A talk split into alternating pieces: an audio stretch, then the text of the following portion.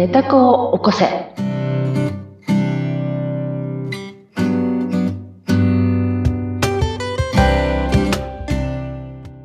皆様、こんにちは。えー、寝た子を起こせの秀香です。はい。そしてご一緒するのは水野ゆきです。秀香さん、今回もよろしくお願いします。よろしくお願いします。さて、この配信では、秀香さんの寝た子を起こすということで、自分の本心ですね、はいここに気づいていく人体実験をいろいろとお話しいただいておりますが、今回は一番最近のこの人体実験についておはい。伺いできるということですね。はい。人体実験、こう、最近の人体実験です。えっ、と、それは夢を見たんですね。うんえっ、と、私が私に殺されるという夢を見ました。怖いですね。はい。起きた時にちょっと後味が悪い感じが。しはい。ますが、どんな内容だったんですか？あの、寝た子の私うん。が、もう一人の私に殺されるっていう夢を見ていて、ええ。その、それを俯瞰して見てる私、うん。登場人物は三人。三人の秀香さんがいる。そう。ですね。寝た子と、うん。その寝た子を殺そうとする子。はい。この子のことを私は夢の中で、ダミコって名付けたんだけど、ダミコちゃん。はい。うん。寝た子とダミコと、それを見てる私。これが登場人物。うーん。この中で、はいえっと、展開していくんだけど、はい。えっと、最近寝た子に集中してるから、ええ。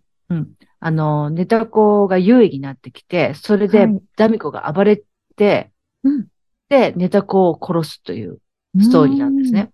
ということは、このダミコというのはどういった登場人物になるんですか、はい。うんと、想像するに、ダミコちゃんっていうのは、うんと、ドキドキしたり、不安だったり、うん。嫌な思いをしてたりとか、うん。その、恐れはい。だったり、あと、世間体や常識にとらわれていたりとか、あと世間の情報とか、うんうん広告とか、はい。そういうものが多分ダミコちゃんで、うんうんうんで、そういうのに、こう、まあ、そういうのが出てきたときに、いつも私はネタ子を見つめて、うんいや、ネタ子はどうしたいか聞くっていう人体実験、一生懸命してるから、うんそれで、だんだんだんだんダミコの勢いが多分落ちてきてるんですよね。うん。だんだんだんだだんね。ええ。落ちてきて、それで、あわ、あ、焦ったダミコが、うん。ネタ子を殺すっていう夢を見たっていう感じなんですね。ダミコにはダミコの人権があるんだぞというそうなの。主張があるわけですね。そう。で、ダミコが言うの。ネタ子にやられてたまるかって 言ってるんですよ。ええ。そんな風な声が聞こえてくるわけ。今まで自分が優位だったのに、ええ。ネタ子になんかやられてたまるかって。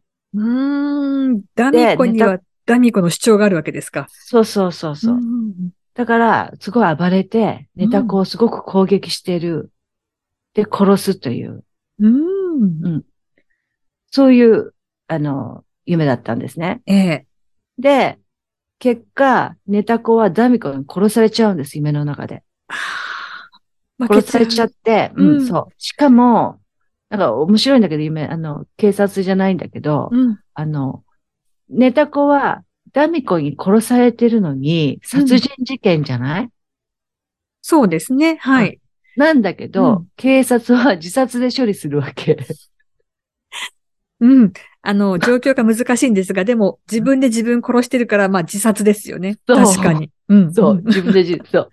それで、うんで、じそうね、自殺になってる。そういう夢を見たわけです。まあちょっと余談だったんだけど。うん。うん。それで、まあ、その時に私はどういうふうに人体実験をしたかというと、はい。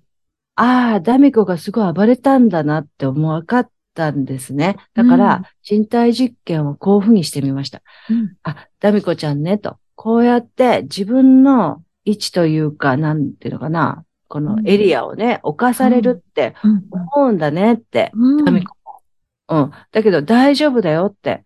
うんうん。ネタ子も、ダミコも表裏一体で、うん。ダミコがいるからネタ子がわかるんですよ。ああ、前回のお話からもありましたよね。こう、ざわざわしたり不安になった時に、うん。ネタ子と話をするって話せいうきっるからかけがそうそうそうあるっていうことで、はい確かに表裏一体ですね。表裏一体なんだから、ダミコが入り口でネタコにたどり着ける気がしてるので、私の場合はう。ん。はい。だからダミコは例えばお金が減るっていう恐れだったり、うんあとは損をするとか、はい。いじめられるとかう、ん。嫌われるとか、うん。評価が下がるとか、うん。世間体が悪いとか、はい。非常識だとか、うん。そういったことのゾワッとした時からネタコはどう思ってますかっていう聞く入り口だから、ね、ダミコがいなくなっちゃ困るんだよって。うん。人体実験で私はダミコにそういうふうには語りかけたんです。うん。大丈夫って。うん、ダミコも、ダミコのおかげで私がいる。ダミコとネタコと私、うこれがその世界なんですって。うん。いう、この自分がいくつかあって、ネタコとダミコとそれを見てる自分、うんうん。そういう世界観うん。の、まあ、意識の人体実験をしたんですね。うん。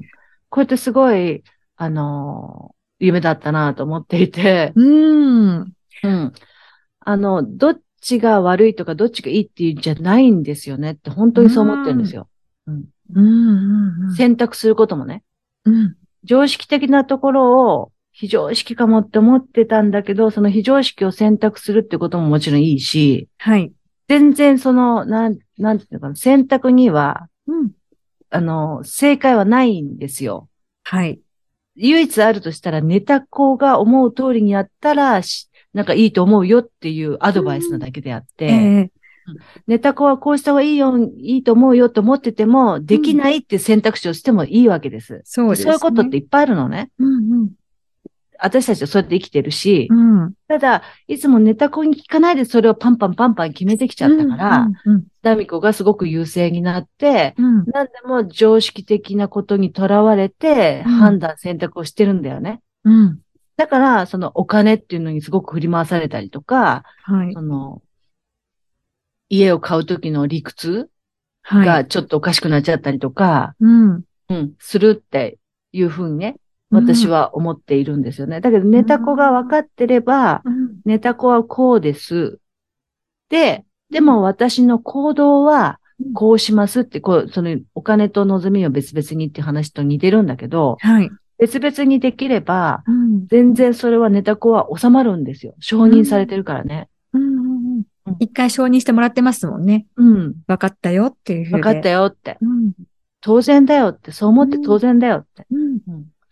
で、ネタ子ちゃんがちゃんと分かってもらえてると思えば、またネタ子ちゃんは満足して次のネタ子ちゃんを示してくれるし、うん。うん。で、えー自分がこうしたいんだねってことは分かれ、分かれば自分が、うん。次は何が起きるかって言ったら、その情報が目の前に見えてくるんだよね。やってくるわけですね。やってくるはい。で、これなん、なんでかったら、もう、あの、確証バイアスっていう言い方もすれば、うん。その自分が意識したものにしかみんな目は向けないっていう、うん。その人間のね、うん。理屈があるわけです。はい。見ようと思ったものしか見ないっていう理屈があるわけですよ。はい。この見ようと思うっていうのは意識だからネタ子なんだよね。ああ、そうですか。あそうですね。うんうん。だから、そのネタ子を意識できなかったら、全部ダミコの情報戦に負けちゃうわけだ。うーん。広告力が強い、うん。ね、ブランド物のバッグが欲しくなって当然なわけよ。うん。うん。本当にネタ子これ欲しいのかって話なの。うん。うん。でもちゃんと、そこでネタ子の情報もちゃんと自分が取り入れれれば、うん。うん。本当に欲しいのは、例えば、バッグの話だと、はい。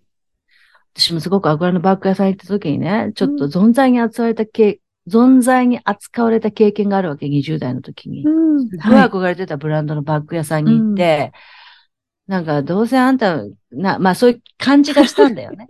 買わないでしょみたいな。買わないでしょみたいな、うんそう。でも実は私すごいお金持ってたんだけど、その時に。うん。あだけどまあ、そういうのが感じられて買わなかったの。うん。でも、それと、ライバルのブランドのところに、なんかむしゃくしゃして行ったんだよね。今まではその、そっちのブランドのこと何も気にもしてなかったのに。うん。そしたらそこのバッグのお姉さんが、すごいもうこのブランドが大好きでしょうがないで歴史を語るわけ。へえ、んそしてすごい気になっちゃうわけだよね。その話からさ。うんね。で、全然興味も何もなかったのに、どんどん気になるわけ。うん。未だにそれが続いてるわけよ。うん。でそれ何かって言ったら、うん。その人がもう大好きで愛してやまない自分のブランドを売ってるって嬉しさをすごく私に投げかけてきたわけですよね。ええ。それがずっとずっと年取ることに消えずに私のネタコに響いてて、それは何かって言ったら、自分がこんなにね、うん。いい会社、あるいは尊敬する社長、あるいは尊敬する部長、あるいは大好きな仲間たちと一緒に働けてるうん。場所に自分がいたいっていうネタ子がいたわけだ。うん。うん。それと多分、こう、リンクしてるんだよね、ずっと。バッグそのものに憧れたのではなくて、うんそこに宿る、こう、人の思いであったりとか、関係性であったりとか、環境っていうちょっと付随したところにうん。共感をして、うん。ネタ子が喜んだっ喜んでた。ていうことですね。で、そのネタ子が、だからずっとそのネタ子っていうのはほら、ほ自分の本質的なところだから、うんあんまり変わんないわけだよね。でうん、ダメ子によってシャシャッターが下ろされてたりとかいろいろするんだけど、うんね、ブランドもいっぱいあるから、またもう全然ね、いろいろ変わるんだけど、うんでも本質的なそこのところが、ピカって私がずっと20代の時に思ってるものがあるから、それは消えないんですよ。うんそうすると、その情報が入ってくるわけ。うんうん私が見に行ってるんだよね。意識して。ネタ子がそうやってサイン出してるから。うんうんだからそこのブランドの歴史だったりとか、そのブランドの店だったりとか、うんそういうのをどんどん憧れが強くなったりとか、うんまた行ってみたいなと思ったりとか、うん。それでしたらまた、あワクワクするねとかさ、うん嬉しいねとかさ、うんなるわけですよね。うんそう。そういう、それ、そういう、なんていうのかな。それがネタ子とダミコの関係。うん。でも、あの、ダミコちゃんを全く否定するのではなくて、うん。ダミコも承認してあげるっていうところがポイントですよね、やっぱり。ポイント、ポイント。うん。そうしたイライラする自分ももちろんいるし、世間体を気にする自分もいる。うん。で、ネタっ子にもちろん相談するんだけど、たまにはダミコがうん。主人公になっ。決定しなくてはいけないこともある。そううんそう。だけど両方承認してあげるってことですね。ダミコそうそうも承認してあげる。ネタ子も承認してあげる。そうネタ子を今度立ててあげるとき、ネタ子を優先するときも。いやー、世間体が気になるダミコ、君の気持ちもよくわかるよっていそうう、そうそうそう。承認のハンコをしてあげるっていうのが。大事ってことですね。今のお話からだと。だから結うん局自分っていくつもあるってことなんですよ。うん。自分はみんな一つだと思ってるんだけど、うん。私の意見は全然違って自分はいくつもあるなって思ってる。あの、得てして、こう、自分がこう決めたこととか、自分が負の感情になったときに、うん。あの、それは本当の私じゃないから否定する？うん。排除す。る？もうそんなこと思っちゃダメとか、こんなこと思ってる私は、あの、卑劣だとか、悪い子だとか、ものすごく否定をうん。していくことが多いと思うんですがそうじゃなくて、うん私の中にはいっぱい私がいるんだよっていうのを認めるっていうのも大事？そうそうそう。そう。まずそれもそう。はい。今ね、否定しちゃった自分も認めるってことなんですけど、うんうんえっと、こんなこと思っちゃダメって言った時に、まずでもやってもらいたいことがあって、はい。私はそのいっぱいいるっていう自分もすごくやってたんだけど、うん前から、んうんと、自分の心の中だけは自分で傷つけないっていうことを一生懸命頑張ってやった方がいいと今思ってるんです。自分の心の中心はを、自分で傷つけない。もう否定しまくりの時があります、自分で。うん。でね、みここ私すごく明晰、うんと、きちっと言える、言えるようになったのは、うん行動と心の中って違くていいんだっていうことを堂々と今言えるんですよ。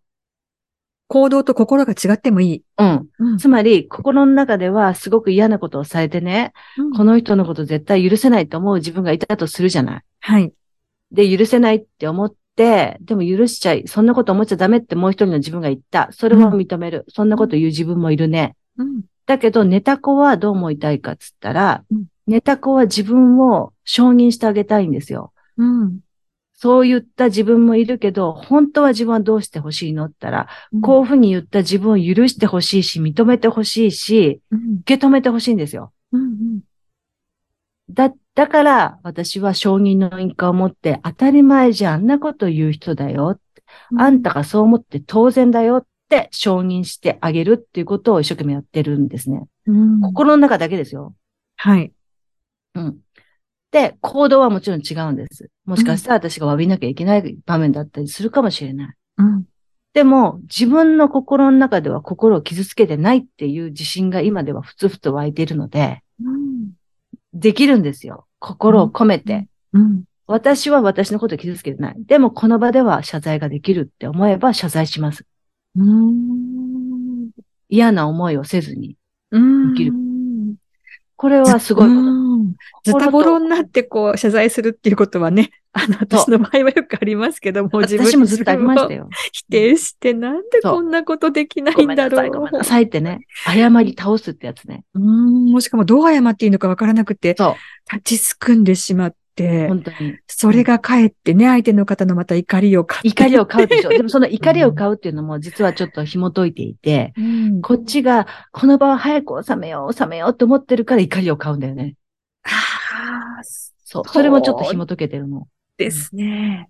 そうすると、うんうんと、これも実験途中なんだけど、うんそういう時って、本当にまず自分のネタ子は、早く収めたい。そうだよね。当然だよってまず認める。うんうんうんじゃあどうしたらいいかっていう行動では、本当に落ち着いて土下座する勢いでうんやるんだけど、すっごいゆっくりやった方がいい。ああ。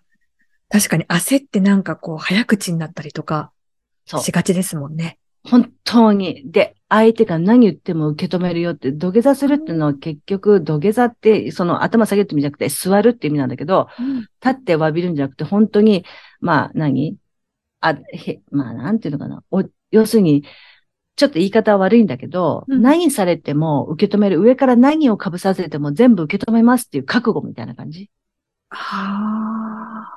何言われても、うんうんその土下座の意味はちょっとわかんないんだけど、うん私が、うんと、仕事でね、詫びに行かなきゃいけない立場で詫びに行った時にね、うん。いや、ソファーに座ってたんだけど、うん。私は、なん、なんとなく、まあ、覚悟があったから、すぐか、そのソファーからちょっと、まあ、膝を折って、本当に申し訳ありませんでしたって言ったんだよね。相手の方は立ってるわけだよね。うん。その時に、すごくゆっくり言ったし、本当に申し訳ないってきちっと、あの、何言われても覚悟はできてるっていうつもりで言ったら、うんなんと、お土産まで戻されて、そう、あれ？営業も2本、そう、獲得して帰ってくるっていう。いやでもやっぱ覚悟がいるっていう覚、覚悟だね。ことですね。でも、心の中では自分を傷つけないんだよ、絶対。うん。それが大事ですね、やっぱりじゃあ。うんそう。当たり前だよ、こんな場面、早く終わりたいに決まってるって、うん当たり前って。あの、まあ、自分が、こうね、たくさんいるっていうことをまず認めることと、うんあの、ダミコちゃん、ネタコちゃん、その他の子もね、ひょっとしたらいるかもしれない。いるかもしれない。でも、どの子も傷つけないっていうのが大事そう。なんですね。ま分かってあげる？分かってあげる。承認してあげる。あいたって。ダミコ、 one 、 two、間ねって感じ。オッケー、見つけたって。ね、そう思うとちょっと楽しいですね。そ私の中に何人のダミコがいて、う。うん。ネタ子とね、対話してるのかっていうのを。そう。で、でもネタ子ちゃんはこうだねって、なんかもう認める？うん承認ポン、で、それとはまた別に自分の人間としての行動？はい。また行動を分けていくっていう。また別。うんうん。ここがポイントとなってくるわけですね。はい。今回は秀香さんの一番最近の人体実験ということで、夢のお話をいただいてきまし ちょっと逸脱しましたけど、すいまた。せん。いやいや。さあ、え秀香さんにいろいろとアクセスしたいっていう方もいらっしゃると思います。はいどうしたらいいですか、はい。えっと、ネタコを起こせの一番最初のメニューページの概要欄に URL がありますので、ぜひ皆さんのアンケートを、えっと、お持ちしております。あの、回答いただいた方には、プレゼントを用意してます。はい。ということで、えー今回も秀香さんどうもありがとうございまありした。がとうございました。皆さんまた聞いてください。はい。